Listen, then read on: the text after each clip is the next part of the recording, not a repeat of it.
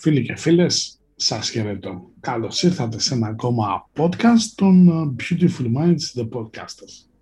Σήμερα είμαστε εδώ,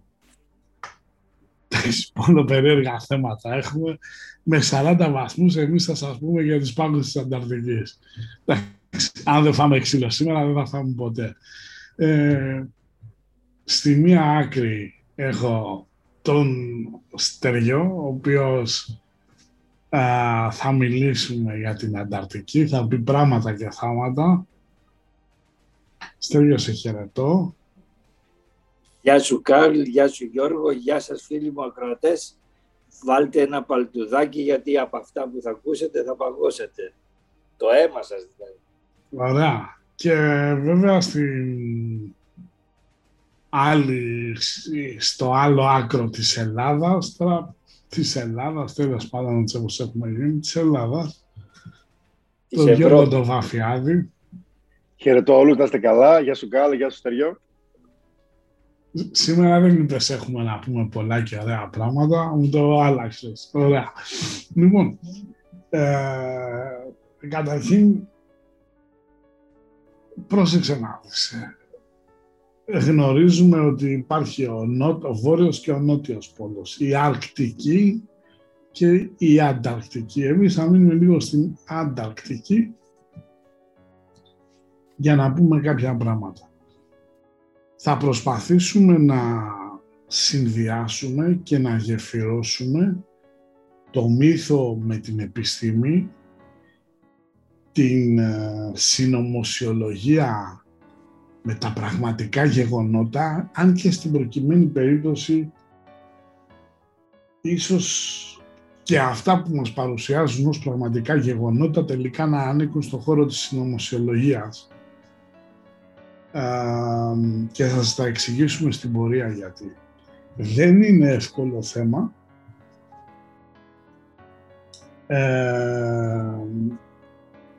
και είναι ένα θέμα το οποίο για να το αναπτύξουμε, πρέπει καταρχήν το μυαλό του ακροατή να είναι λειτουργικό όπως και ένα λεξίπτωτο, δηλαδή να είναι ανοιχτό, να έχει θέληση να καταλάβει. Γιατί πάρα πολλές φορές βγαίνει κόσμος και λέει αυτά δεν μπορούν να γίνονται π.χ. πριν 25 χρόνια, 30, μπορεί και παραπάνω, έβλεπε το Ρότζερ Μουρ, βούταγε με τα αμάξι μέσα στη θάλασσα στη Βενετία, έφυγε. Και έλεγε τι παραμύθια είναι αυτά και τελικά υφίσταται.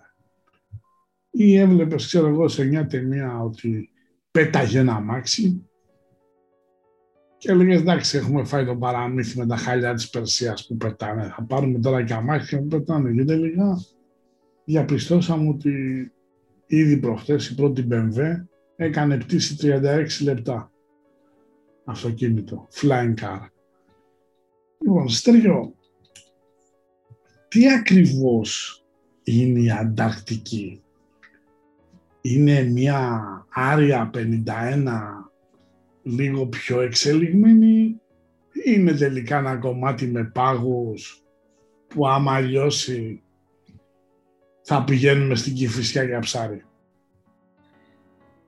Ε, καταρχάς, επειδή με διαόλυσες με αυτό που είπες, πρέπει να ξεκινήσω από τα αυτοκίνητα που πετάνε. Τα αυτοκίνητα που πετάνε, επειδή είναι το είδος μου, πετάνε εδώ και πάρα πολλά χρόνια, για να μην σου πω και πάνε και στη θάλασσα και κολυμπάνε πάρα πολλά χρόνια πριν το James Bond και υπήρχε και ελληνική εταιρεία η Άτικα που έφτιαχνε αυτοκίνητα που στη θάλασσα και θα τα δείτε σε ασπρόμαυρες ελληνικές ταινίες. Κάνω τέτοιο. Δεν είναι η BMW, η BMW είναι η τελευταίο τροχό της αμάξης, σήμερα το θυμήθηκε. Α, πάμε τώρα στην, όπως πολύ σωστά είπες, Αρκτική και Αντάρτικη. Έτσι. Λοιπόν, η Ανταρκτική είναι από τους Αντάρτες. Η Ανταρκτική έχει, όταν θα ασχοληθείς μαζί της, θα γίνεις αντάρτη στην κατάσταση. Δεν είναι όπως είναι η Αρκτική ναι. που απλώς θα είσαι μια αρκούδα. Εκεί πέρα είναι διαφορετικά τα πράγματα. Ο Καλά, εγώ τα κιλά της αρκούδας δεν αντέχω και πολύ. λοιπόν, ο, ο Βόρειος Πόλος είναι ένα σημείο το οποίο ε, όταν φύγουν, αν βγάλεις τους πάγους, από κάτω δεν ξέρουμε αν θα βρεις γη, περισσότερο θάλασσα θα βρεις. Ο νότιος πόλος όμως, αν βγάλεις τους πάγους, θα βρεις ξηρά και μάλιστα είναι η δεύτερη σε μέγεθος ξηρά του πλανήτη. Είναι πιο μικρή λίγο από την έκταση που έχει η Ρωσία και είναι πιο μεγάλη από τον Καναδά. ο Αμερικανός, ε, ε, οι Αμερικανοί υπολογίζαν ότι αν αθροίσεις στις Ηνωμένες Πολιτείες μαζί με την Ευρώπη κάνεις την έκταση της Ανταρκτικής. Δηλαδή είναι ένα πολύ τεράστιο πράγμα. Εδώ τώρα, επειδή είπες για ε, πώς το λένε το... Συνομοσιολογία. Νομοσιολογία, γιατί ναι. μπερδεύομαι εγώ με αυτά τα πράγματα. Τα ξέρω σαν κοσπίραση δηλαδή. Ε, θα σου πω ότι μπορούμε να, να, ξεκινήσουμε να μιλήσουμε για την Ανταρκτική σε δύο επίπεδα συνωμοσιολογίας. Η μία επίπεδο συνωμοσιολογίας είναι αν δεχτούμε ότι η γη είναι σφαιρική ε, και το άλλο επίπεδο συνωμοσιολογίας είναι αν δεχτούμε ότι η γη είναι επίπεδη. Ε, στην επίπεδη γη είναι διαφορετική η κατάσταση της Ανταρκτικής από ό,τι είναι σήμερα, από ό,τι είναι στην σφαιρική γη. Ε, δεν θα το αναλύσω στην επίπεδη γη, μπορούμε να κάνουμε μια άλλη εκπομπή που... Κοίτα, άμα να ξεκινήσουμε το stand-up comedy, πες μου, έχω πολλά κείμενα, έτσι, δηλαδή θα το πάμε μακριά. Λοιπόν, στην επίπεδη γη, η, η Ανταρκτική είναι περιφρουρεί με τους πάγους της και θα το έχετε δει στις φωτογραφίες, mm-hmm. την επίπεδη γη, δηλαδή κλείνει η γη γύρω-γύρω από την Ανταρκτική. Είναι η περιφέρεια του πλανήτη η, η, η, στην επίπεδη γη η Ανταρκτική. Αλλά δεν θα το αναλύσουμε αυτό, θα το κάνουμε πακέτο σε κάποια άλλη φορά που θα έχετε κέφι. Ας μιλήσουμε για τη σφαιρική γη, στην οποία ε, επειδή σας φαίνεται περίεργο το επίπεδο γη, σας λέω ότι η Αγία Γραφή η επίπεδη γη παρουσιάζει μέσα. Είναι το χριστιανικό η επίπεδη γη στις παλιές ερμηνείες, μετά το αλλάξαν. Έτσι, για να μην ε, φαίνεται ότι εγώ κάνω, λέω περίεργα πράγματα. Και ειδικά στα, στα εβραϊκά, ναι. στα εβραϊκά κείμενα η επίπεδη γη είναι πολύ καλά ανελημμένη, αλλά να τα αφήσουμε σε άλλη, σε άλλη ιστορία. Ναι. Λοιπόν, όπως λέει και ο φίλος μου ο Μπερντ, ο, η, η Ανταρκτική... Ποιος Μπέρτ, ο Λάρι Μπερντ, ο μπασκετμπολίστας του Celtics ή ο... Όχι, είναι ο Admiral Μπερντ. Α, ο Ναύαρχος δηλαδή. Ε. Ναι, ναι, ο Ναύαρχος Μπερντ, ο οποίος ήταν ιπτάμενος Ναύαρχος ε, και είχε πάει και είχε πάει και στο Βόρειο Πόλο και στο Νότιο Πόλο και έλεγε ότι έχω πάει και στην κορυφή της γης και στον πάτο της γης. Γιατί η Ανταρκτική θεωρείται ο πάτος της γης. Ο πάτος της γης λοιπόν είναι πολύ μεγάλος από ό,τι στήρατε και σε έκταση και αν το δείτε και σε χάρτη μάλιστα ναι. θα δείτε ότι πλησιάζει η Ανταρκτική σχεδόν να κουμπάει τη Χιλή και την ε, Αργεντινή στο τμήμα της Νοτιού Αμερικής ενώ από την άλλη πλευρά χάνεται στον Ινδικό ωκεανό. Εγώ που νόμιζα το πιο ωραίο πάτο που έχω δει της Καρντάσιαν, έχω πέσει έξω μέχρι στιγμή, έτσι. δεν έχει τόσες καμπύλες η Ανταρκτική, έχει δύο-τρεις κόλπους, δεν έχει μεγάλους, ε, όσο έχει τη Καρντάσιαν. Αλλά είναι κάπως στρογγυλό από ό,τι μας δείχνει το Google. από ό,τι φαίνεται, από όσα μας επιτρέπει μάλλον να δούμε το Google, γιατί εκεί πάλι αν μπείτε και δείτε ταινίες που έχουν τραβηχτεί, επειδή κατέβηκε, έχουν κατέβει πάρα πολλές ε, αποστολές.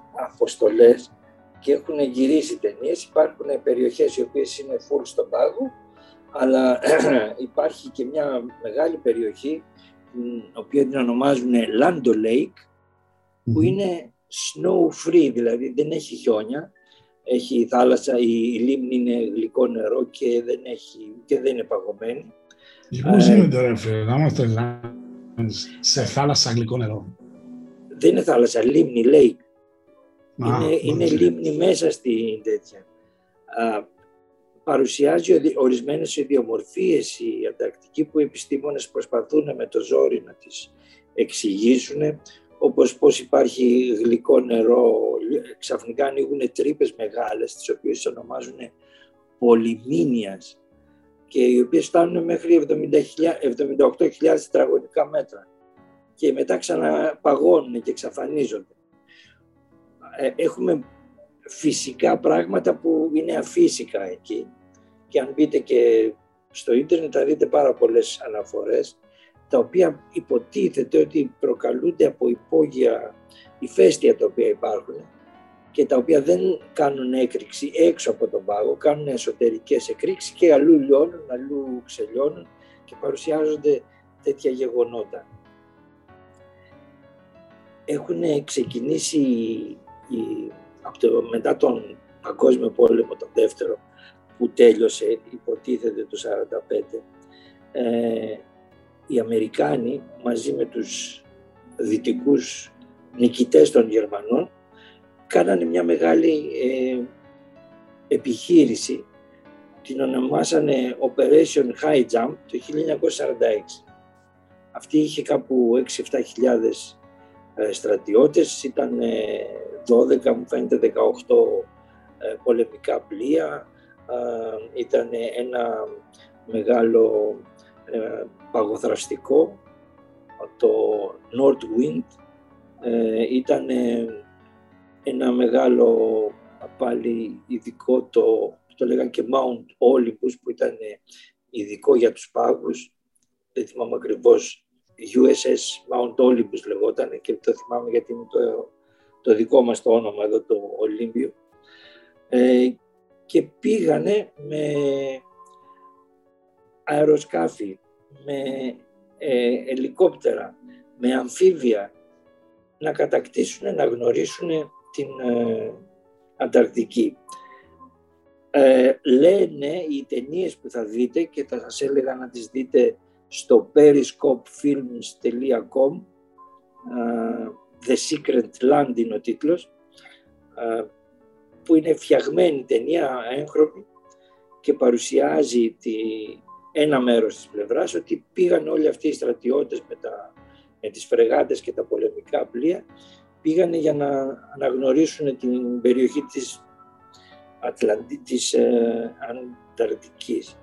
Στην πραγματικότητα όμως πήγανε για να βρούνε τους ε, Γερμανούς οι οποίοι είχαν καταφύγει εκεί ε, από το πριν χάσουν ακόμη τον πόλεμο έχουν δημιουργήσει μια βάση μέσα στο κάτω από την Ανταρκτική ε, με, και είχαν στείλει υποβρύχια και τέτοιο. Και όλη αυτή η ομάδα αναχαιτίστηκε. Υπάρχουν βίντεο πάλι, θα τα βρείτε στο ίντερνετ, που δείχνουν το, ότι βγήκανε μέσα από τη θάλασσα α, τάμενοι δίσκοι, οι οποίοι αναχαιτήσανε χωρίς να τους καταστρέψουν. Αναχαιτήσανε την ομάδα και αποφασίστηκε και όλη αυτή η στρατική ομάδα έφυγε. Οι ταινίες που σας είπα στο Periscope Film δεν το παρουσιάζουν αυτό. Αυτό θα πρέπει να ψάξετε στο YouTube.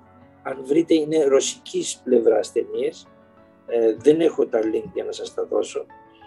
Ε, και θα δείτε εκεί πέρα όλη αυτή την ιστορία και υπάρχει, έχουν βγει και παιχνίδια σήμερα, αν ψάξετε θα βρείτε ε, παιχνίδια στα οποία παίζεται αυτό το ε, world, ε, σε αυτά τα πολεμικά παιχνίδια που έχουμε, υπάρχει ο πόλεμος της Ανταρκτικής με τους Γερμανούς και τους ε, ε, Αμερικάνους. Αλλά ας μείνουμε στο, σε αυτό που έχουμε αποδεικτικά στοιχεία. Σε αυτό που έχουμε αποδεικτικά στοιχεία ε, έπεσαν αεροπλάνα, ελικόπτερα, πέσαν στην προσπάθεια να μπουν και να γνωρίσουν την Ανταρκτική, γίνανε μεγάλες χαρτογραφήσεις ε, και ατυχήματα, νεκρούς δεν είχαμε, αλλά είχαμε αρκετά ατυχήματα, διότι έγιναν, για όσους είναι αεροπόροι, έγιναν ε, πρωτοφανή γεγονότα στα αεροπορικά δεδομένα. Δεδομένου το ότι ακόμη τα αεροπλανοφόρα δεν ήταν σε δράση. Ήταν λοιπόν, τα αεροπλάνα τα φορτώνανε πάνω σε, μια, σε ένα αεροπλάνο, σε ένα καράβι που ήταν σαν αεροπλανοφόρο, όχι τόσο μεγάλο όσο ήταν 300 μέτρα μόνο, ε, και τους βάζανε κάτι ειδικά μηχανάκια από πίσω. Τα αεροπλάνα εκείνη την εποχή ήταν οι ντακότες που λέμε. Ε, βάζανε τις Ντακότες λοιπόν με ειδικά πυραυλάκια, δύο πυραυλάκια ένα αριστερά, ένα δεξιά. Ε, βάζανε στις ρόδες από κάτω και σκι, τα οποία είναι πολύ δύσκολο να απογειωθείς με τόσο βάρος. Και τα απογειώναν από τη θάλασσα, από τις Φιλιππίνες είχαν ξεκινήσει αυτό το καράβι, τα οποία τα φορτώσαν με γερανούς τα, τα αεροπλανάκια πάνω και μετά τα απογειώσανε σε δύο, σε δύο ομάδες για να πάνε στην Ανταρκτική και να προσγειωθούν που είχε πάει, είχαν πάει με ελπιστριοφόρα και είχαν στήσει από με τα καράβια, είχαν στήσει ειδικό διάδρομο ε, για να προσγειωθούν αυτά τα αεροπλάνα. Και τα οποία γυρίσαν όλη την Ανταρκτική γιατί φωτογραφίσαν. Το όλοι τώρα είναι σχετικό γιατί ε, όπως σας είπα η έκτασή της είναι πολύ μεγάλη, δεν είναι κάτι που, που γίνεται. Ο, ο σκοπός που είπαν μετά οι Αμερικάνοι ότι έγινε όλο αυτό ήταν για να ψάξουν και να βρουν τι ε, υπάρχουν σαν ε, mineral, σαν ε, ειδικά υλικά που θα χρησιμοποιούσαν όπως είναι το πετρέλαιο, όπως βρήκανε μεγάλες ποσότητες πετρελαίου, μεγάλες ποσότητες ουρανίου, ε, μεγάλες, πάρα πολύ μεγάλες ποσότητες άνθρακα, ο οποίος εκείνη την εποχή ο άνθρακας ήταν πολύ πιο ουσιαστικός από το πετρέλαιο, αν θυμάστε, γιατί δουλεύαν όλα τα μηχανήματα ήταν με άνθρακα. Ε, και ετοιμαστήκανε και θελήσανε να πάνε να αρχίσουν να εκμεταλλεύονται αυτό το χώρο. Αλλά για κάποιο λόγο, που δεν ξέρω εγώ να σας το πω, απεφασίστηκε από το Ηνωμένα Έθνη ο χώρος, η Ανταρκτική να, μείνει, να μην πηγαίνει κανένας, να μην επιτρέπεται ούτε υπέρπτυση αεροπλάνων, ούτε να πηγαίνουν καράβια, παρά μόνο επιστημονικές, ε, ε, επιτρο, επιστημονικές ομάδες για να δούνε την, ε, τι ζώα υπάρχουν και τι άλλο υπάρχει στην, ε, που, δεν, που δεν ταιριάζει με το πλανήτη. Και όταν πηγαίνοντας εκεί βρήκαμε ένα μετεωρίτη. Βρήκαν πολλά πράγματα, σας λέω το πιο χαρακτηριστικό. Είναι ότι τώρα αυτές οι ομάδες που πηγαίνουν από τότε μέχρι τώρα ε, βρήκανε έναν μετεωρίτη ο οποίος ε, απεδείχθη ότι ήταν από τον Άρη, υλικό του Άρη, δηλαδή κάποτε έσκασε ο, κάποιο κομμάτι από τον Άρη, έφυγε και έπεσε στην Ανταρκτική. Και σε αυτό το κομμάτι βρήκανε ε, τι έχει ο Άρης ακριβώς και με βάση πιστεύω αυτά έχουν γαργαληθεί όλοι να πάνε στον Άρη γιατί βρήκαν πολλές ομοιότητες, βρήκαν ότι υπάρχει και νερό, ότι υπάρχει και ζωή, δηλαδή βρήκαν φώσιλες, πώς τα λέμε, τα, τέτοια κομμάτια από μικρά βιολογικά όντα τα οποία μικροοργανισμούς, ήταν, μικροοργανισμούς οι οποίοι όμως ήταν, ε, ζούσαν και ήταν ζωντανοί με αέρα και νερό, άρα αντίστοιχα και ο Άρης είχε τέτοια πράγματα. Αυτά είναι που μας έχουν δώσει και έχουμε μάθει, υπάρχουν και άλλα. Επομένως, καταλήγουμε ότι η Ανταρκτική την έχουν αφήσει ε, σαν ένα κομμάτι, όπως ο πολιτισμός ο δυτικός πρώτα πήγε μέχρι την Ασία, μετά πέρασε την Ασία, πήγε και στην Αμερική. Έτσι έχουμε τώρα φτιάσει ένα μεγάλο μέρος του πλανήτη, αλλά έχουμε αφήσει την Ανταρκτική για για το κερασάκι στην τούρτα. Δηλαδή όταν φάμε όλα τα πετρέλαια που έχει η Σαουδική Αραβία, ε, να έχουμε να πάμε να πάρουμε από την Ανταρκτική τα πετρέλαια ή οτιδήποτε υλικό έχει. Πάμε σιγά σιγά ε, καπιταλιστικά να εκμεταλλευτούμε την Ανταρκτική και αυτή εκεί πέρα πιστεύω ότι ο Γιώργος πρέπει να μας πει για την ψυχολογία αυτών των ανθρώπων που εκμεταλλεύονται τμηματικά το τέτοιο που είναι κάνουν το σύστημα σαλάμι που λέμε. Χρησιμοποιούν λίγο λίγο το χωράφι τους. Έχουν ένα χωράφι, αλλά δεν το καλλιεργούν όλο, καλλιεργούν ένα τμήμα. Εκεί αυτή την ψυχολογία δεν ξέρω να την πω εγώ. Καλά και εσύ τώρα λες σαλάμι σε βίγκαν άνθρωπο, δηλαδή. Έτσι. Και εγώ Γενικά, βίγκαν η είμαι.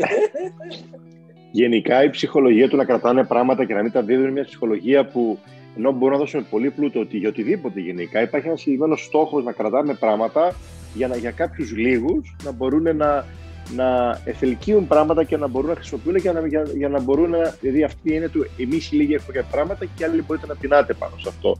Είναι μια, μια κατάσταση που το κάνουν πάρα πολύ συχνά αυτό το πράγμα. Απλά ήθελα να προσθέσω κάτι άλλο το οποίο έψαξα λίγο κάτι ενδιαφέρον καθώς μιλούσαμε. Υπάρχει ένας πολύ δυνατός ένας πολύ ε, αρχαίγονος μετεωρίτης στο, στην Ανταρκτική, ο οποίος τον έχει αναλάβει που είναι 4,5 δισεκατομμύρια έτη λένε ότι είναι, λέγεται ο AMU 17290, ε, όπου στην ουσία τι γίνεται, αυτός εδώ μετεωρίτης τον ανακάλυψε η NASA και τον έδωσε σε έναν Έλληνα ειδικό, τον κύριο Μπατζιώτη, που είναι επίκορος καθηγητής ορεικτολογίας και πετρολογίας στο εργαστήριο του Τμήματος Αξιοποίησης Σπόρων Γεωπονικού Μεστημίου Αθηνών ΑΠΕΜ. Και τι γίνεται τώρα; Μελετάνε αυτοί μέσα του μετεωρίτες, που είναι κάτι πολύ ενδιαφέρον, τι, τι στοιχεία υπάρχουν εκεί πέρα, τι αρχαίγωνα, γιατί εμείς ξέρουμε στη γη ότι έχουμε τα συγκεκριμένα μέταλλα, αλλά τι, τι μέταλλα, τι ειδικές ενώσεις υπάρχουν από το σύμπαν, γιατί δεν τα ξέρουμε κάποια πράγματα. Και αυτό που μια πενταετία το άφησε η NASA σε αυτό το επιστήμονα να το αναλάβει όλο αυτό το πράγμα. Φανταστείτε και σε Έλληνα, έτσι, είναι τυχαίο όλο αυτό. Και ο κύριος Βατιώτη και οι συνεργάτες του λέει εδώ πέρα βρήκανε πάρα πολλά δύστικα ορυκτά που είναι πολύ ιδιαίτερα, τα οποία, πέρα, τα οποία σχηματίζονται σε πολύ ψηλές θερμοκρασίες, και 400 βαθμούς ή 450 βαθμούς Κελσίου, πέρα ότι υπάρχουν τα, το αργύλιο, το ασβέστη, το πιτάει, το μαγνήσιο, η συνένωση αυτών των χημικών στοιχείων δίνει σε μοναδικά ορυκτά, το οποίο όπως είναι το κορούνδιο, ο μελίλιθος, ο χιμπονίτης, ο περοσκίτης και ο σπινέλιος, τα οποία αυτά σχηματίζονται σε πολύ ψηλές θερμοκρασίες και για να γίνουν αυτά γίνονται στο ηλιακό νεφέλωμα. Οπότε τι πάνε να κάνουν τώρα; Μέσα από την ανακάλυψη ειδικών πέτρων, από αυτό το πέτρωμα του μετεωρίτη, μπορούν να δουν 4,5 εκατομμύρια χρόνια τι, με τι στοιχεία δημιουργείται, με τι υλικά στοιχεία το σύμπαν, τι έχουν οι μετεωρίτες αυτό. Οπότε μπορούν να δώσουν πάρα πολλά στοιχεία εκεί πέρα μέσα στο, στο, στο κομμάτι και συνεργάζεται με ένα πανεπιστήμιο. Οπότε η Ανταρκτική έχει πάρα πολλά πράγματα που είναι πολύ ιδιαίτερα και ενδιαφέροντα. Ένα άλλο βιβλίο που είναι πάρα πολύ ιδιαίτερο, το οποίο το είχα διαβάσει παλιά από θυμάμαι, είναι Antarctica's Hidden History. Είναι του Dr. Michael Sala, που μιλάει για τα ε, προγράμματα που οι Ναζί κάνανε στην Ανταρκτική, τα κρυφά προγράμματα που ήταν μέσα μοιημένος στη Thule Society και στα άλλα που στην ουσία δεν καταλάβουμε κάτι ότι ο, ο, Χίτλερ είχε απαγορεύσει μυστικές εταιρείες. Αλλά υπήρχε μια μυστική εταιρεία εκεί πέρα που λέγεται η Thule, η Thule Society, η Thule στα ελληνικά, που ήταν ο Χίμλερ εκεί πέρα και πολλοί άλλοι που ήταν πολύ περίεργοι και μοιημένοι, αλλά στη σκοτεινή πλευρά της μύσης, ξαναλέω, που ήταν σε άλλα πράγματα. Στο θέμα να διοικήσω το νου, να μπορέσω να κάνω πράγματα, να μπορέσω να, να επιβάλλω με δύναμη τον εαυτό μου. Και αυτό το βιβλίο είναι ένα τεράστιο βιβλίο που λέει ακριβώς τα προγράμματα. Είναι Antarctica Hidden Society, Hidden History, λέει, Dr. Marcus Sala. Υπάρχει και σε PDF να το βρείτε. Και λέει όλα τα κρυφά προγράμματα που κάνανε οι Ναζί στην Ανταρκτική, γιατί υπήρχε, βασικά η έχει πάρα πολύ ενέργεια. Πάρα πολύ ιδιαίτερη ενέργεια που πρέπει να τη χρησιμοποιήσουν με έναν ιδιαίτερο τρόπο. Πρέπει να ξέρουμε ότι η υπερβόρη, η πρώτη ρίζα φυλή των ανθρώπων που ήρθε, από εκεί πέρα πάνω ψηλά ήταν, γιατί έχει έρθει πολλές ρίζες φυλές ανθρώπων. Δεν ήταν άνθρωποι, ήταν σε κατάσταση πολύ διαφορετική. Πριν φτάσω σε σωματική επίπεδο, είναι υπερβόρη όπως λέμε. Εκεί πέρα ψηλά πάνω νομίζω ήταν, αν θυμάμαι καλά. Οπότε έχει πάρα πολλές πύλες βασικά και τακτική. Πύλες που μπαίνουν άλλες διαστάσεις. Μπορώ να μπουν άλλες. Να μιλήσω για το οξυγόνο, τα, τα ψάχνω, αλλά δεν μιλάω πολύ. Που μπαίνουν άλλες καταστάσεις και μπαίνουμε καλά μέσα στην κυλιγή μέσα από εκεί πέρα. Έτσι. Οπότε δεν είναι τυχαίο που οι Ναζί πήγαν εκεί πέρα και κάναν πράγματα. Γιατί πέρανε πάρα πολύ κοσμική ενέργεια που έχει εκεί πέρα και νομίζω χρησιμοποιούσαν πάρα πολλούς τρόπους για να κάνουν κάποια προγράμματα που ήταν ελέγχου της ε, της ανθρωπότητας και συγχρόνω της ενέργειας. Εκεί πέρα δίκαιη γνωστή η τάχιον ενέργεια που την ξέρουμε, ο, ο ταχιονισμός που λέμε στα, τι θεραπείες. Από εκεί πέρα βγήκε πριν πάρα πολλά χρόνια και βγει αυτή η, η μηδέν ενέργεια που λέτε, zero point energy που λέμε, που είναι πάρα πολύ δυνατή. Έχει πάρα πολλά πράγματα μέσα. Δεν τα ξέρω τόσο καλά, αλλά αυτό που μπορούμε να έχει. Εντάξει, δεν πας για μεταπτυχιακό. Όχι, απλά επειδή θυμάμαι παλιά τα είχα, τα είχα ψάξει λίγο, γιατί με ενδιαφέρει η κύλη και το ποιοι μπαίνουν εξωγήινοι, ποιοι μπαίνουν, μπαίνουν, βγαίνουν, γιατί με ενδιαφέρουν και αυτά για μένα. Α, από μικρός ήσουν έτοιμος για. Εγώ. Αυτό δεν είχατε συναντηθεί, ναι. Ναι, ναι, ναι. Όχι, εγώ με του έσουλουν πάρα πολύ. Με τους Λεμούριους, αυτά που είναι αδερφοί και φίλοι, με του. Εντάξει, εκεί πέρα η Ζέτα Ρετίκιου λένε ότι είναι τέλος πάντων εκεί με τους Ναζιζόσαν στοιχεία. Και τέλος πάντων γίνεται, γίνεται ένα μεγάλο λησβερίζι πολύ κρυφό που κάποιοι ερευνητές τα έχουν γράψει βιβλία, αλλά με, με στοιχεία. Το βιβλίο αυτό που σας λέω έχει στοιχεία και ακριβώς και διαγράμματα τα πάντα που εξηγεί ακριβώς πώς κάναν, τι κάνανε. Δεν θα μπω παραπάνω γιατί εντάξει, δεν ασχολήθηκα τόσο πολύ. Δεν με ενδιαφέρει τώρα τα μηχανικά, τα μηχανικά κομμάτια τι θέλανε να ζει. Δεν γούσταρα ποτέ ιδιαίτερα τους Ναζί, ιδιαίτερα οπότε δεν με ψάρανε. Αλλά έχει πάρα πολύ κοσμική ενέργεια. Βέβαια. Γι' αυτό στο δίνω ελεύθερα. Ελεύθερα. Να πούμε Στο επίσης δάσκαλο. ότι εκεί πέρα στην Ανταρκτική πήγε η Ρωσία και έβαλε μία σημαία ρώσικη στα 4.000 μέτρα και λέει εδώ, εντάξει, είναι λίγο ρωσικό έδαφος, μην πολύ έρθετε. Έτσι. Και αρχίζει ένας ε, πολύ περίεργος ε, πόλεμος. Βέβαια, υπάρχουν και μαρτυρίες όπου, όχι μαρτυρίες, υπάρχουν ε, επιστημονικά facts που λέτε και εσείς οι μορφωμένοι ε, ότι οι επιστήμονες πιστεύουν ότι υπάρχει ένα αντικείμενο τεράστιο το οποίο κρύβεται κάτω από την επιφάνεια του πάγου της Ανταρκτικής και θα μπορούσε να αλλάξει αρκετά την ιστορία. Α, μάλιστα λέει, τη χαρακτηρίζουν ότι υπάρχει μια τεράστια ανομαλία και η περιοχή αυτή α, ε, εκτείνεται σε μήκος 151 μιλίων και έχει βάθος τουλάχιστον 2.700 μέτρα. Και μάλιστα λέει ότι μερικοί ερευνητές πιστεύουν ότι το περίεργο αντικείμενο αποτελεί μέρος των υπολοιμάτων ενός τεράστιου αστεροειδή που κατέπεσε στη Γη και το μέγεθος του οποίου είναι δυο φορές μεγαλύτερο από τον κρατήρα Τσιξουλούμπ όπου πιστεύετε οδήγησε στην εξαφάνιση των δεινοσαύρων. Από την άλλη, αυτό είναι στο πιο ρεαλιστικό σενάριο. Είπαμε ότι κάνανε το χάρτη Bedmap 2 ε, και είπαν ότι υπάρχει όντως ένας μυστηριώδης κόσμος α, κάτω από την Ανταρκτική. Προσπαθούν να βρουν κάποια μυστήρια της ζωής. Εντάξει, αυτό είναι μια χαρά. Αλλά υπάρχει, λέει, ε, μια η περιοχή η οποία ανήκει στην Antarctic Specially Protected Area, ASPA, όπου με αυτό προστατεύεται, λέει, στο πλαίσιο της συνθήκης της Ανταρκτικής του 61, ε, λέει, η περιοχή λέγεται 122 και μάλιστα τη φυλάει ο στρατός 24 ώρες του 24 Στέριο, τι... τώρα θα σε πάω λίγο στο αντικείμενό σου. Έτσι. Μήπως εκεί πέρα ξέχωρα που μας λένε ψάχνουμε να βρούμε πετρέλαια το μυστικό της γης και της Παναγιάς στα βλέφαρα Μήπως τελικά ψάχνουν να βρουν ή τη Home.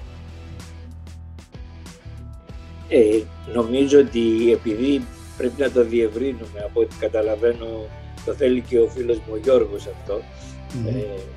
θα ήθελα να, να κάνουμε λίγο την ανατροπή στην κατάσταση στη συζήτηση. Ε, υπάρχει μια περιοχή, στην, μια και λες για περιοχές στην Ανταρκτική, η οποία λέγεται Σβάμπι και ήταν η περιοχή που είχαν διεκδικήσει ε, η Γερμανία επάνω στο χώρο αυτόν και εκεί είχαν κάνει τις εγκαταστάσεις τους.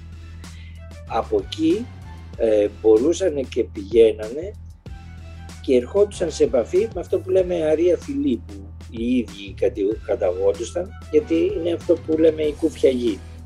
Και γι' αυτό το λόγο ε, βλέπετε σήμερα μπορείτε να το δείτε ότι στην πραγματικότητα αυτοί που κερδίσανε το δεύτερο παγκόσμιο πόλεμο δεν είναι οι καλοί άνθρωποι, ο αγρότης από την Αλαμπάμα ή από τη Λάρισα, αλλά είναι αυτοί που ελέγχανε οικονομικά τον πλανήτη τότε, κερδίσαν το δεύτερο παγκόσμιο πόλεμο και ε, οι Γερμανοί ξανακερδίσαν το δεύτερο παγκόσμιο πόλεμο και δεύτερη φορά τώρα σαν οικονομικό πόλεμο και μας έχουν βάλει όλη την Ευρωπαϊκή Ένωση όλο τον πλανήτη σε ένα οικονομικό σύστημα που το λέμε νέα τάξη πραγμάτων, το λέμε ε, ψηφιακή χρήση των χρημάτων και όλο αυτό δεν είναι τίποτα άλλο από ένα μηχανισμό που έχει στηθεί από τη Θούλη που είπες προηγουμένως και έχει ελέγξει τα πάντα σε αυτό το πλανήτη για να μπορέσουν να μας έχουν που μας έχουν φέρει στην προβατοποίηση του είμαι εμβολιασμένος ή δεν είμαι εμβολιασμένος. Η Θούλη ζει, αυτή μας οδηγεί. Τέλος. Ε, δες, το, δες το πρακτικά. Πήγαινε σε μια τράπεζα και να δεις αν μπορείς να κάνεις αυτά που έκανες πριν από 10 χρόνια. Α, να, βγάλεις, να πας με τα λεφτά σου να βγάλεις μια τραπεζική επιταγή, ας πούμε. Mm-hmm. Για να βγάλεις τραπεζική επιταγή θα πρέπει να, να έχεις λογαριασμό στην τράπεζα, να καταθέσεις τα λεφτά στο λογαριασμό και μετά να σου δώσουν την τραπεζική επιταγή. Δηλαδή κάτι που παλιότερα δεν ίσχυε, τώρα το φτιάξαμε. Ε, αυτό τι σημαίνει, σημαίνει έναν έλεγχο σε μια κατάσταση. Που αν όμως πήγαινες στο 1980 στη Γερμανία, θα έπρεπε να το κάνεις. Στο φέρνω έτσι γιατί έχω πάει στη Γερμανία το 1980 που είχε αυτό το μηχανισμό. Η, η Θούλη ε, και όλο αυτό που γίνεται είναι μια, ένας έλεγχος του πλανήτη και τον βλέπουμε όλοι. Άσχετα αν μας τον δείχνουν λίγο-λίγο, σήμερα που έχουν περάσει 70 χρόνια από τον Δεύτερο Παγκόσμιο Πόλεμο, βλέπουμε ότι δεν είναι η Αμερικα... ο Αμερικάνος πολίτης, δεν έχει κερδίσει τίποτα, δεν είναι ο νικητής, ούτε ο Ιαπωνέζος πολίτης είναι ο χαμένος, ούτε ο Γερμανός πολίτης είναι ο χαμένος. Αυτό πρέπει να δούμε σαν πραγματικότητα, όχι τι μας λέει Αυτοί τρεις που ανέφερες, έτσι, φαντάσου η Ιαπωνία είναι η πιο χρέο, έχει το πιο μεγάλο χρέος στη γη, αναλογικά, δεν την πειράζει κανένας. Η Αμερική αυτή έχει το μεγαλύτερο πάνω στα 26-30 τρίλιον, 3 εκατομμύρια ε, χρέος. Πάλι δεν την πειράζει κανένας. Η Γερμανία έχει μαζέψει το χαρτί όλο, δεν πληρώνει τίποτα σε κανέναν, αιώνιος μπαταχτσής, έτσι. Και βρήκαν όλοι να βγάλουν την κακία τους και την, να μην πω τι, πάνω στο γαλατικό χωριό του πλανήτη που λέγεται Ελλάδα, έτσι. Γιατί όμως, γιατί οι Έλληνες όπως και οι Ιουγκοσλάβοι του Τίτο δεν κάνανε πίσω. Καταλάβες, δηλαδή όταν έβλεπες υπερδυνάμεις όπως η Γαλλία, άλλος Ζαμφάντε Λαπατρί και Τσεσπούμπλε, σε 20 μέρες είχαν παραδοθεί. Ε, από εκπομπές που είχαμε κάνει παλιότερες είχαμε πει ότι το Ελλάς και το Έλληνας είναι, στην πραγματικότητα είναι ο άνθρωπος αυτός που στο DNA του έχει τη δύναμη να μετατρέπει το, καλό, το κακό σε καλό και γι' αυτό το λόγο μας κυνηγάνε γιατί από μόνοι μας, χωρίς να το ξέρουμε, όχι το μυαλό μας, γιατί το μυαλό μας είναι δεύτερης ποιότητας, αλλά η φύση μας η ίδια κάνει αυτή τη μετατροπή. Και γι' αυτό το λόγο χτυπιέται ο Έλληνας, όχι αυτός που είναι στην Ελλάδα, ο οποιοδήποτε Έλληνας μπορεί να έχει γεννηθεί στο Τουμπουκτού, δεν παίζει ρόλο. Το DNA είναι αυτό που κάνει τη μετάλλαξη και αυτή η μετάλλαξη είναι που κυνηγέται. Μάλιστα. Λοιπόν, πάμε τώρα στα της Αντάρτικες. Θεωρούμε εκεί ότι αντικειμενικά τώρα κρύβονται τεράστια κοιτάσματα πετρελαίου και φυσικό αερίο.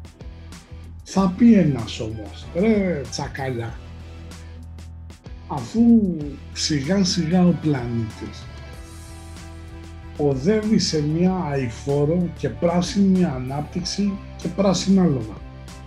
Έτσι. Γιατί δεν τα αφήνουν τα πετρέλαια. Να καταλάβει ένας ότι υπάρχουν ε, πράγματα, όχι πράγματα, υπάρχουν ξέρω εγώ εργοστάσια, καράβια, που δεν μπορούν να κινηθούν με ηλεκτρική ενέργεια. Υπάρχουν ας πούμε, λέμε για την πυρηνική ενέργεια, έτσι. Η πυρηνική ενέργεια σου δημιουργεί πολύ φθηνή ενέργεια, αλλά σου δημιουργεί και κινδύνους. Δηλαδή οι άλλοι πήγαν να χτίσουν πάνω στο ρήγμα της Ανατολίας πήγαν να χτίσουν εργοστάσιο. Θα μου πεις Τούρκοι είναι, δεν, δεν θυμίζονται και για το μυαλό του. Έτσι. Τους έχουν κάνει παντελόνι οι Ρώσοι, έχουν ρίξει τρεις φορές τα τσιμέντα και τρεις φορές έχουν ραγίσει τα τσιμέντα και οι άλλοι εξακολουθούν να θέλουν να κάνουν εκεί ε, ε, τέτοιο, εργοστάσιο πυρηνικό.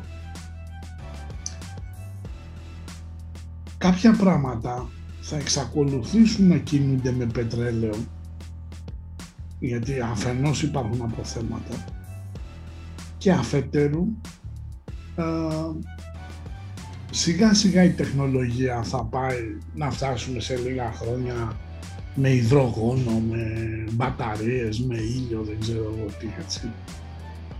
Γιατί όλους τους έχει πιάσει υπερπεριβαλλοντολογική ανησυχία και λένε «Α, λέει, θα βάλουμε ανεμογεννήτριες». Ναι, και τα πουλάκια που περνάνε εκεί και το βρίσκεις το πουλί αποκεφαλισμένο στη, στο Ταίναρο, δεν τρέχει τίποτα.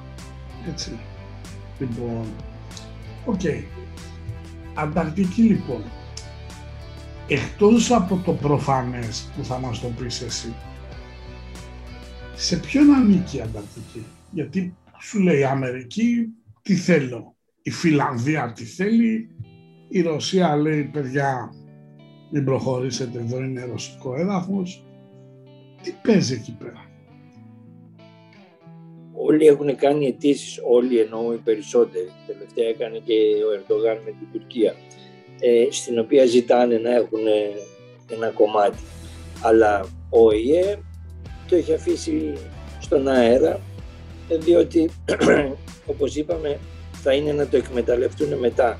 Ε, το πετρέλαιο μην το βλέπεις μόνο σαν καύσιμο. Το πετρέλαιο έχει και άλλες χρήσεις ε, γιατί γίνεται τα πλαστικά, όλα αυτά έχουν πάρα πολλά πράγματα. Ναι.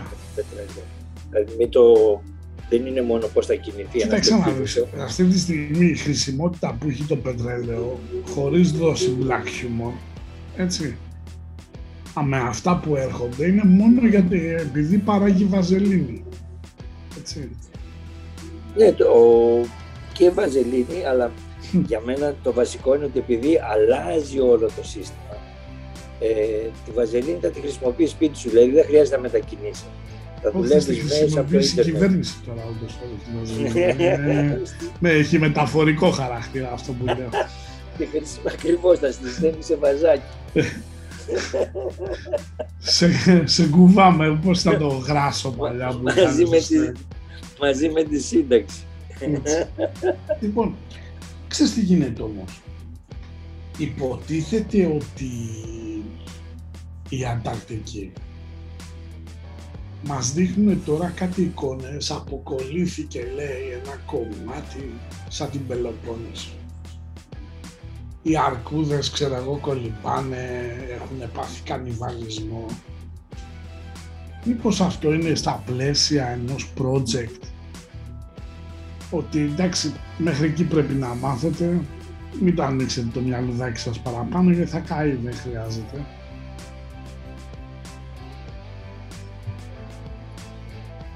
Ε, αν πάρουμε τη θεωρία της επίπεδης γης, καταλαβαίνεις ότι δεν θέλουν να πάμε εκεί πέρα γιατί θα δούμε ότι μετά από εκεί πέφτεις κάτω που λένε. Ναι. λοιπόν, γι' αυτό το λόγο, αυτός είναι ένας λόγος που το λένε. Αν δεν πάρουμε την, την επίπεδη γη και τη Ρε φίλε, τώρα, ε, τώρα με διαολίζεις δηλαδή. Περίμενε, δηλαδή, αυτό με τους α, flat earthers, ας πούμε, που λέει ότι ε, οι οπαδοί της επίπεδης γης κάνουν συμβόλαιο, ε, κάνουν συνέδρια. Δηλαδή, εντάξει, όλοι είχαμε νεκρή τις ονειρόξεις μας, έτσι. Μετά από ένα σημείο πρέπει να... Δηλαδή, ωραία, και πες του ρε φίλε, ωραία. Είναι επίπεδη γη, πού σταματάει; Τι έχει περίφραξη όπως είναι στο χωράφι. Ο, η Ανταρκτική είναι η περίφραξη με πάγους τεχνητούς που έχουν κάνει, γιατί εδώ είναι, αυτός είναι η έννοια του ότι υπάρχει ο, ο στάβλος που λέμε. Είναι, ο πλανήτης είναι ένας στάβλος και όλα τα άλλα, δεν σου λέω ότι τα πιστεύω έτσι, μην μπερδευτούμε, σου λέω τι, τι λένε. Να φέρουμε έναν εκεί πρόεδρο. Δεν μου έρθει κανένας και με κυνηγάει. Έτσι. Ε, υποτίθεται πώς είναι στα επιστημονικά τέτοια; Όταν ένας επιστήμονας παίρνει βάκυλους και τους βάζει σε ένα κουτάκι στρογγυλό το οποίο είναι κλειστό από πάνω με μια ουρά... Ε, φαντάσου ότι η ουράνια σφαίρα κατά τη θεωρία τους είναι ε, ένα στρογγυλό καπάκι και είμαστε σε ένα τέτοιο το οποίο γύρω γύρω κλείνει και φαίνεται, ε, φαίνονται οι πάγοι της Ανταρκτικής. Και σου λέει γύρω γύρω, μπορεί να πας θάλασσα, είναι γύρω γύρω, πήγαινε μέχρι εκεί και αυτό που βλέπεις σαν ήλιο και σελήνη που γυρίζουν, δεν γυρίζουν σφαιρικά, αλλά γυρίζουν περιφερειακά στο ουράνιο θόλο που σου έχουμε δημιουργήσει. Ε, το εξηγώ πώς γίνεται, πώς, ναι. το, το, λένε, έτσι είναι. Πρέπει να καλέσουμε ένα τέτοιο να, έτσι, αλλά να του πούμε ότι εντάξει, έχουμε κάνει και εκπομπή για Γιουχάσκα, οπότε τα έχουμε ακούσει όλα, δε, είμαστε έτοιμοι. Κοίτα, έχουν σηκωθεί αεροπλάνα ψηλά και έχουν και μπαλόνια, έχουν σηκώσει και έχουν φωτογραφίσει για να δείξουν ότι τελειώνει η γη, ότι κάπου σταματάει ρε παιδάκι για να φαίνεται. Έχουμε τέτοιες προσπάθειες που έχουν γίνει. Ναι.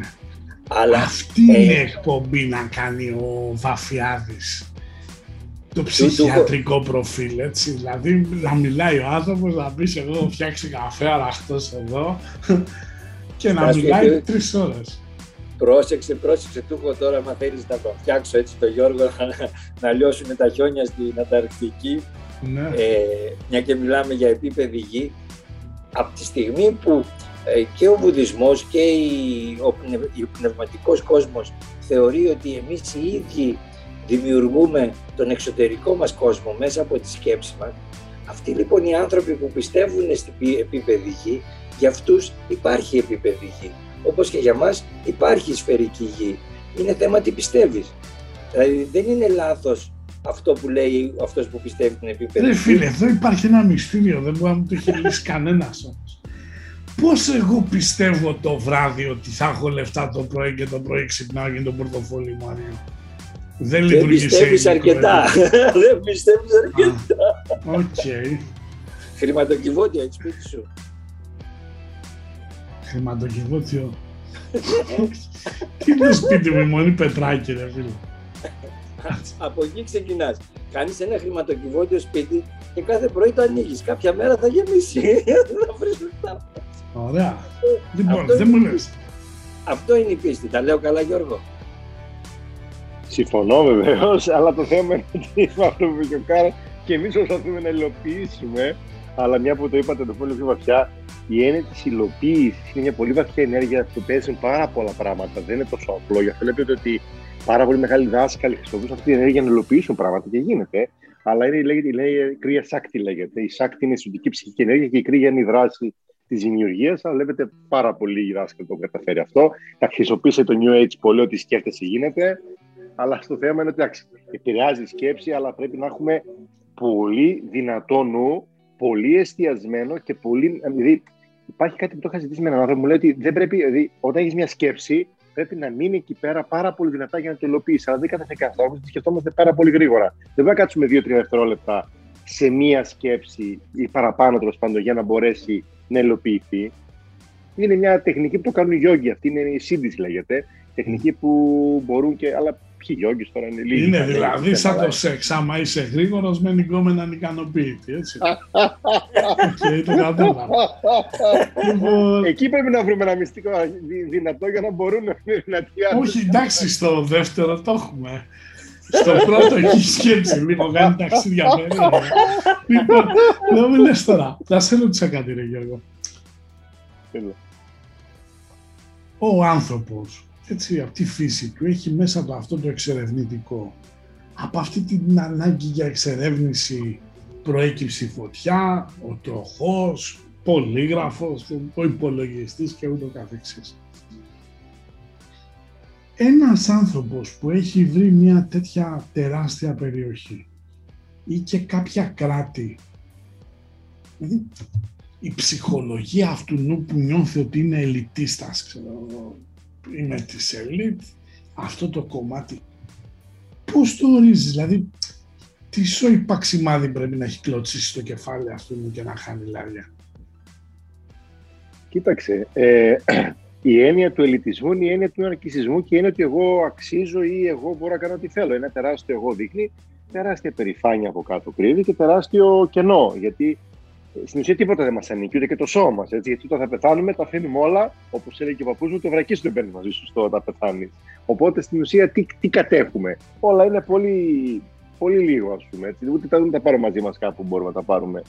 Οι άνθρωποι αυτοί γενικά που περάσαν την ελίτ, γιατί το περάσαν, να σου πω την αλήθεια, γιατί ο νους μας του αρέσει να νιώθει ξεχωριστός, ότι είναι ιδιαίτερος, ότι είναι μοναδικός. Δεν λέω δεν είναι κακό να, σε, να έχεις μια. Δεν είναι κακό απαραίτητα να το θέλεις λίγο, αλλά να ξεφύγεις και να πεις εμείς, εμείς και εσείς. Εμείς από τους γαλαζοαίματου να το πάρουμε, τι, τι πατάτα έχει γίνει και τι ταλαιπωρία στην ιστορία της ανθρωπότητας, μέχρι το εμείς οι ελίτοι, οι έξυπνοι, οι επιστήμονες, να πάμε και τώρα, οι, οι επαείοντε, θα λέγαμε. Τελικά, ποιος είναι επαείον, θα είναι πολύ μεγάλη συζήτηση. Έχει να κάνει με τεράστιο εγωιστικό και μεγάλο κενό. Κανένας δεν. Γιατί ο Θεός μας έφτιαξε όλους, ίσως και με άλλες ιδιότητες. Κάποιοι μπορεί να είναι κάποιοι πιο ιδιαίτεροι, αλλά δεν είναι οι ανώτεροι οι κατώτεροι. Ακόμα και κάποιοι που είναι ανώτεροι. Πρόσεξε, πρόσεξε. Εδώ να κάνουμε μια. Γιατί ο Θεός δεν μας έφτιαξε ίσου. Γιατί ναι. δεν μπορείς να είσαι ίσως εσύ με το παιδάκι στο Καμερούν που πρέπει να τρέξει 80 χιλιόμετρα για να πιει δύο γουλιές νερό και ναι, αυτό έχει καθαρό. Έτσι. Ναι, ναι. Μας έφτιαξε θεωρητικά με ίσα δικαιώματα. Ίσα δικαιώματα, σωστό. Σωστό. Ναι, ναι, ναι, ναι, ναι. Συμφωνώ, συμφωνώ, βέβαια. βέβαια. Ε, οπότε, όλο αυτό το πράγμα του να είμαι elite, να με ξεχωρίζω, να είμαι μοναδικός, να, έχω, να είναι δικά μου αυτά, να τα κατέχω εγώ αυτά και όχι άλλοι, κανονικά μας δόθηκαν αυτά τα πράγματα για να τα μοιραστούμε όλοι μαζί, έτσι για να μοιραστούμε ισόποζα και εισάξια. Και τελικά τι έγινε, ο εγωισμός των ανθρώπων είπε αυτά είναι δικά μου. Οι μερικοί άνθρωποι, οι οποίοι πραγματικά έχουν πάρα πολλά θέματα, εννοείται βαθιά, έχουν τεράστιο εγώ βασικά, είπαν ότι αυτά είναι δικά μας και εσείς είναι η χωριστικότητα του, του μυαλού τους. Γιατί το μυαλό μας, ο νους μας, είναι χωριστικός. Δεν είναι, όχι και απαραίτητα, αν, αν δεν δουλέψει είναι κοινοτικός. Απλά είναι εσείς και εμείς. Υπάρχει αυτή η διάδοση. Ζούμε σε ένα διαδικό σύμπαν, το οποίο είναι εσύ και αυτός εσύ και, εσύ και ο άλλος. Αλλά αν δούμε αυτό που διδάσκουν όλες οι φιλοσοφίες, όλες οι θρησκείες, οτιδήποτε, είναι το μαζί. Στην Ελλάδα το μαζί θα το δούμε, δεν ξέρω σε ποια σάρκωση, δεν ξέρω. Μας ταλαιπωρεί το μαζί από τους αρχαίους χρόνους. Ή λέμε ότι είμαστε μαζί και μετά οι μισοί φεύγουν αριστερά και δεξιά. Τέριο, πες μας, ναι. Ε, εγώ νομίζω ότι διαφωνώ δηλαδή με αυτό που είπε ο Καλ. Το παιδάκι στο Καμερούν αν το δεις μόνο σαν σωματική και τρι, τρισδιάστατη κατάσταση, ναι, όντως έτσι είναι. Αυτή είναι η, σχέση. Ε, δεν είναι ισότητα. Αλλά το παιδάκι στο Καμερούν είναι ένα τμήμα που βλέπεις, γιατί δεν είμαστε μόνο τα σώματά μας, δεν είμαστε μόνο η τρίτη διάσταση. Είμαστε 100 διαστάσεις που μπορούμε. Η επιστήμη έχει βρει 12 διαστάσεις. Σε όλες αυτές επεκτηνόμαστε. Και η ισορροπία και η ισότητα υπάρχει σε όλες αυτές μαζί δεν υπάρχει στο, στην χωριστικότητα του εθεροφυσικού που βλέπει αυτή τη στιγμή οι πέντε αισθήσεις. Προφανώς στις πέντε αισθήσεις είμαι διαφορετικός εγώ από τον Γιώργο και από τον Καρ. Αλλά στην ολότητα, στη μοναδικότητα που είναι το νιρβάνα που λέμε, είμαστε ένα. Επομένως, όταν η συνειδητότητά μας ανέβει σε αυτό το επίπεδο, στο επίπεδο του ότι είμαστε ένα, δεν θα έχω κανένα πρόβλημα με τον Καρλ, και αν με χτυπήσει ο Κάλαπτο για να μου ρίξει ένα χαστούκι, θα του γυρίσω και το άλλο το μάγουλο, όπως έλεγε ο Χριστός. Γιατί θα ξέρω την ενότητα που υπάρχει μεταξύ μας. Εσύ θα γυρνάς μάγουλα και εγώ θα ρίχνω χαστούκια και εσύ για ενότητα. Ωραίος. Θα, θα κάνω και κουμπερμίδα εδώ πέρα. Έτσι, έτσι. Να ρωτήσω μόνο. Οπότε είναι, οπότε είναι πολύ άρρωστο. Οπότε βλέπεις είναι πολύ άρρωστο η έννοια του, η χωριστικότητα του εμείς, η ελίτ, ή εμείς που αξίζουμε, εμείς που έχουμε είναι πάρα πολύ λάθος στο βάθος αυτό. Πάντως να πούμε ότι στην Ανταρκτική όντως οι επιστήμονες τουλάχιστον αυτά που αφήνουν να βγουν προς τα έξω, έτσι, είναι ότι έχουν βρει, λέει, καινούργιες ε, κατηγορίες ε, έμβιων όντων. Ε, κάποια πράγματα δεν μπορούν να τα εξηγήσουν και με τη λογική ή με την επιστήμη αν θέλετε που κατέχουμε μέχρι αυτή τη στιγμή. Γι' αυτό και ο ορισμός επιστήμη που έρχεται από το ρήμα επίσταμε που σημαίνει γνωρίζω καλά γνωρίζω καλά μέχρι αυτή τη στιγμή. Γιατί μπορεί σε τρία χρόνια, σε τέσσερα χρόνια τα πράγματα να έχουν έρθει τούμπα. Έτσι, δηλαδή, ένας γιατρός του 1800 ήταν επιστήμονας, σαφέστατα, αλλά ένας γιατρός του δεύτερου έτους της ιατρικής ξέρει περισσότερα από αυτά που ήξερε ο γιατρός του 1800. Έτσι, εξελίσσεται ο άνθρωπος. Εγώ πιστεύω, για να σας πω λίγο για τη γνώμη μου, ότι εντάξει, κάτι περίεργο παίζει εκεί πέρα. Γιατί όταν βλέπεις το πολυφυλάνε εκεί, πολλές χώρες διεκδικούν κομμάτι από εκεί πέρα και σε κάθε περίπτωση ε, ε, δεν αφήνει τον κόσμο να πάρει τη γνώση που πρέπει, άρα κάτι σου κρύβουν και αυτό δεν έχει να κάνει τώρα με συνωμοσιολογία, έχει να κάνει με αναλυσμό, έτσι. Δηλαδή, ο άλλος, ας πούμε, σου λέει ε, έχω το δικαίωμα να μην με ελέγξεις. Γιατί δεν έχω το δικαίωμα να με ελέγξει, προφανώς γιατί φοβάμαι. Γιατί άμα δεν φοβόμουν, θα σου λέγα μπες, αλώνεις έτσι. Λοιπόν, το πρόβλημα με την ε, Ανταρκτική θα προκύψει στο άμεσο μέλλον. Και θα προκύψει στο άμεσο μέλλον γιατί αυτή τη στιγμή όπως εντατικοποιείται ο πόλεμος στην Ευρώπη, στην Αμερική και σε άλλες περιοχές του πλανήτη θα εντατικοποιηθεί και ο πόλεμος στην περιοχή της Ανταρκτικής. Και θα πρέπει να ξέρετε ότι όλοι αυτοί οι άνθρωποι οι οποίοι ε, προσπαθούν να πάρουν ένα κομμάτι από εκεί πέρα ε, θα μας δώσουν πληροφορίες οι οποίες πάνω στη διασύνη τους γιατί συνήθως κάπως έτσι γίνονται και μεγάλες αποκαλύψεις πάνω στη διασύνη τους θα σου δώσουν πληροφορίες οι οποίες θα μας αφήσουν άφθονους. Δηλαδή, όντως η Ανταρκτική είναι ένα πάρα πολύ ωραίο μέρος. Μέση ετήσια θερμοκρασία μείον 58 βαθμούς λέει. Έτσι. Όμως θα πρέπει να έχουμε κατά νου το εξής. Η απεκόλληση αυτή που γίνεται των πάγων προφανώς και υφίσταται έτσι. Είναι όμως τόσο επικίνδυνο να πλημμυρίσουν οι περιοχές.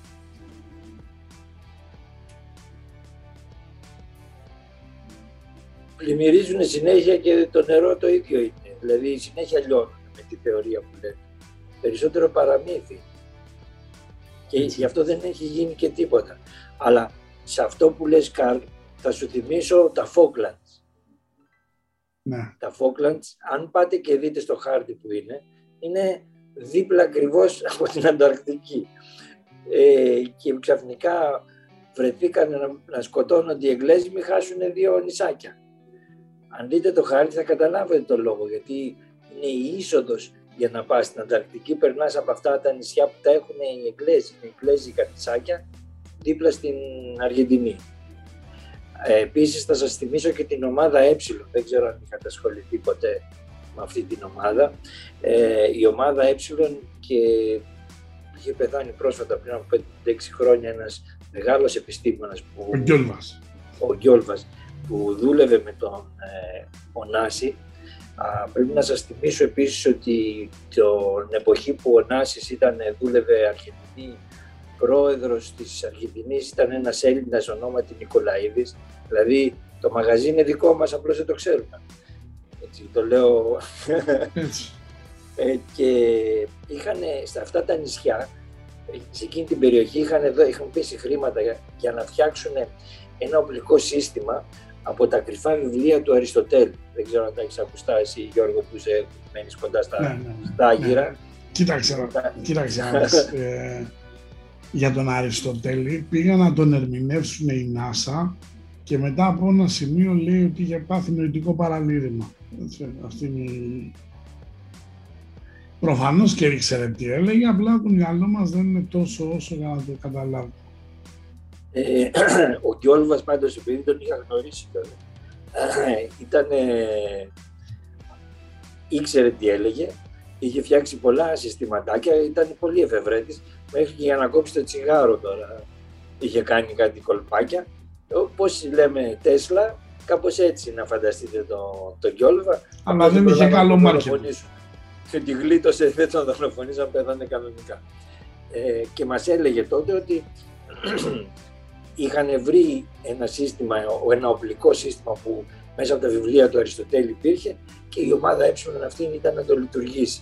Και επειδή το είχαν βάλει στα Falklands και το φτιάχνανε, ξέρω, κάπως έτσι, μπορεί να κάνω και λάθος, το σταματήσανε.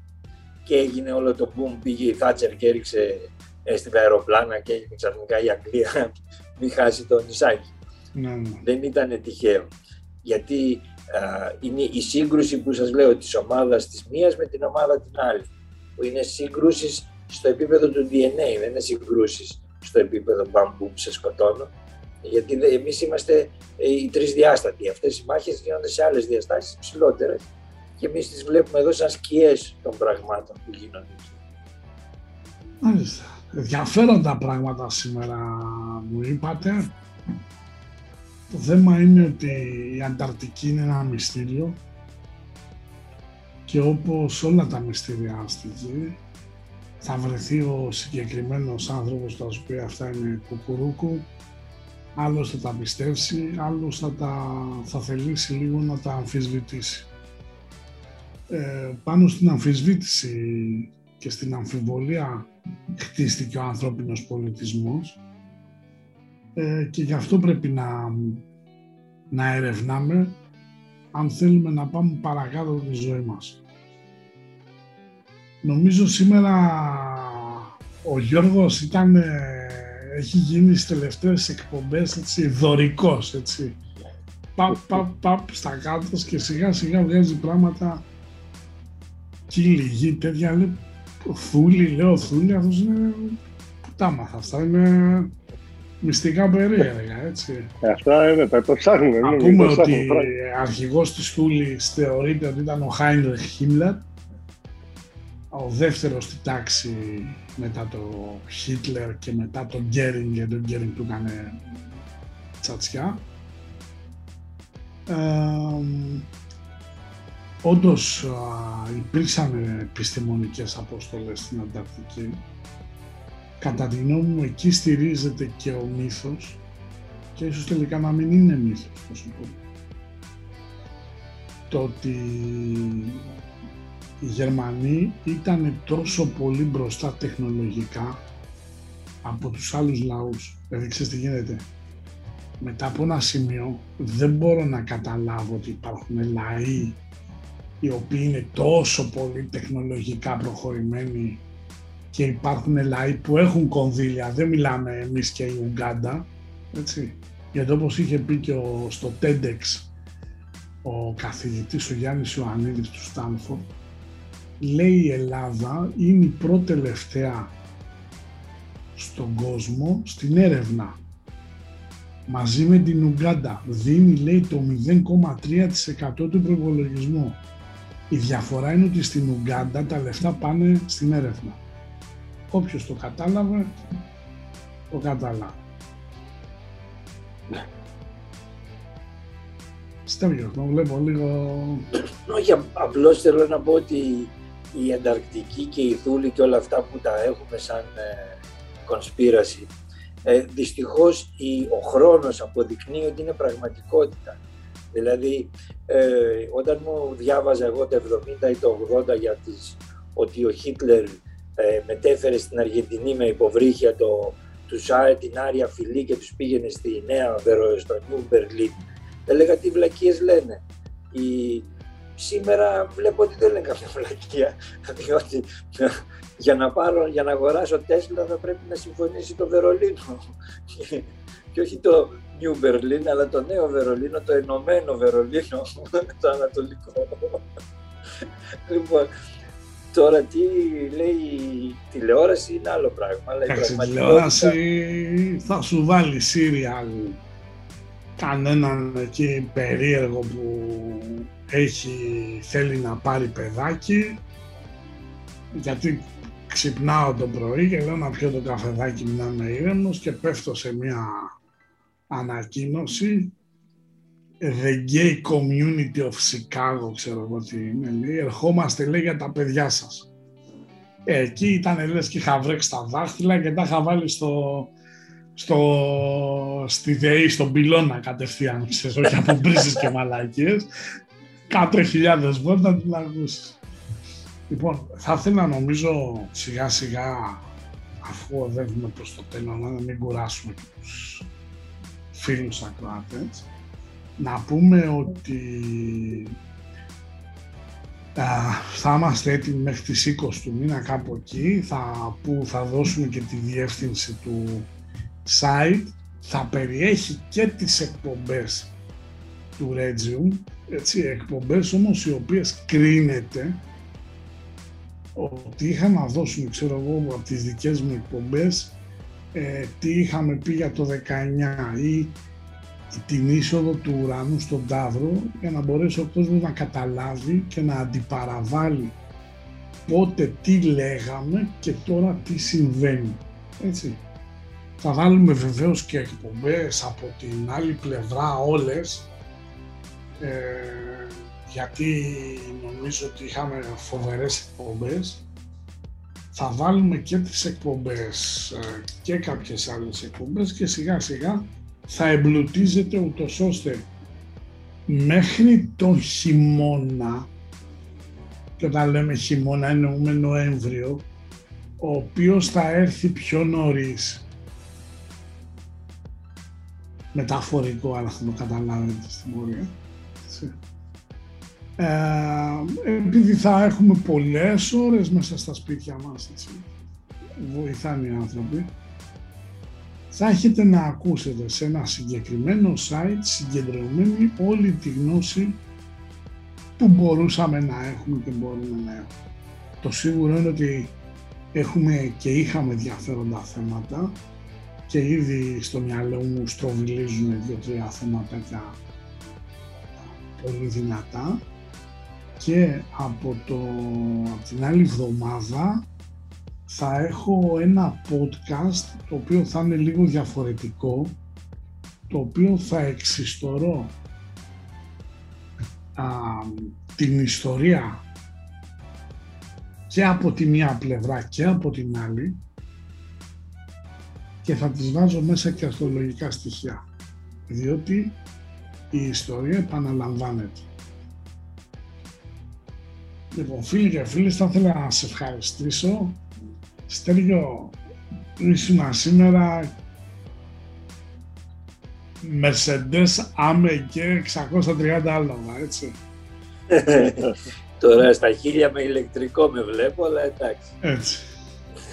λοιπόν, Γιώργο, θα ήθελα να σε ευχαριστήσω. να είστε καλά όλοι. Μου έβγαλες και διαγνώσεις που τα αγνοούσα μέχρι στιγμής ότι τα έχει σε θόλος η Θούλη μου φέρετε. Έτσι. Η Θούλη, η Θούλη. Θα ήθελα να σε ευχαριστήσω. Καλή συνέχεια. Γεια σας. Γεια σας, γεια σας. Γεια σας.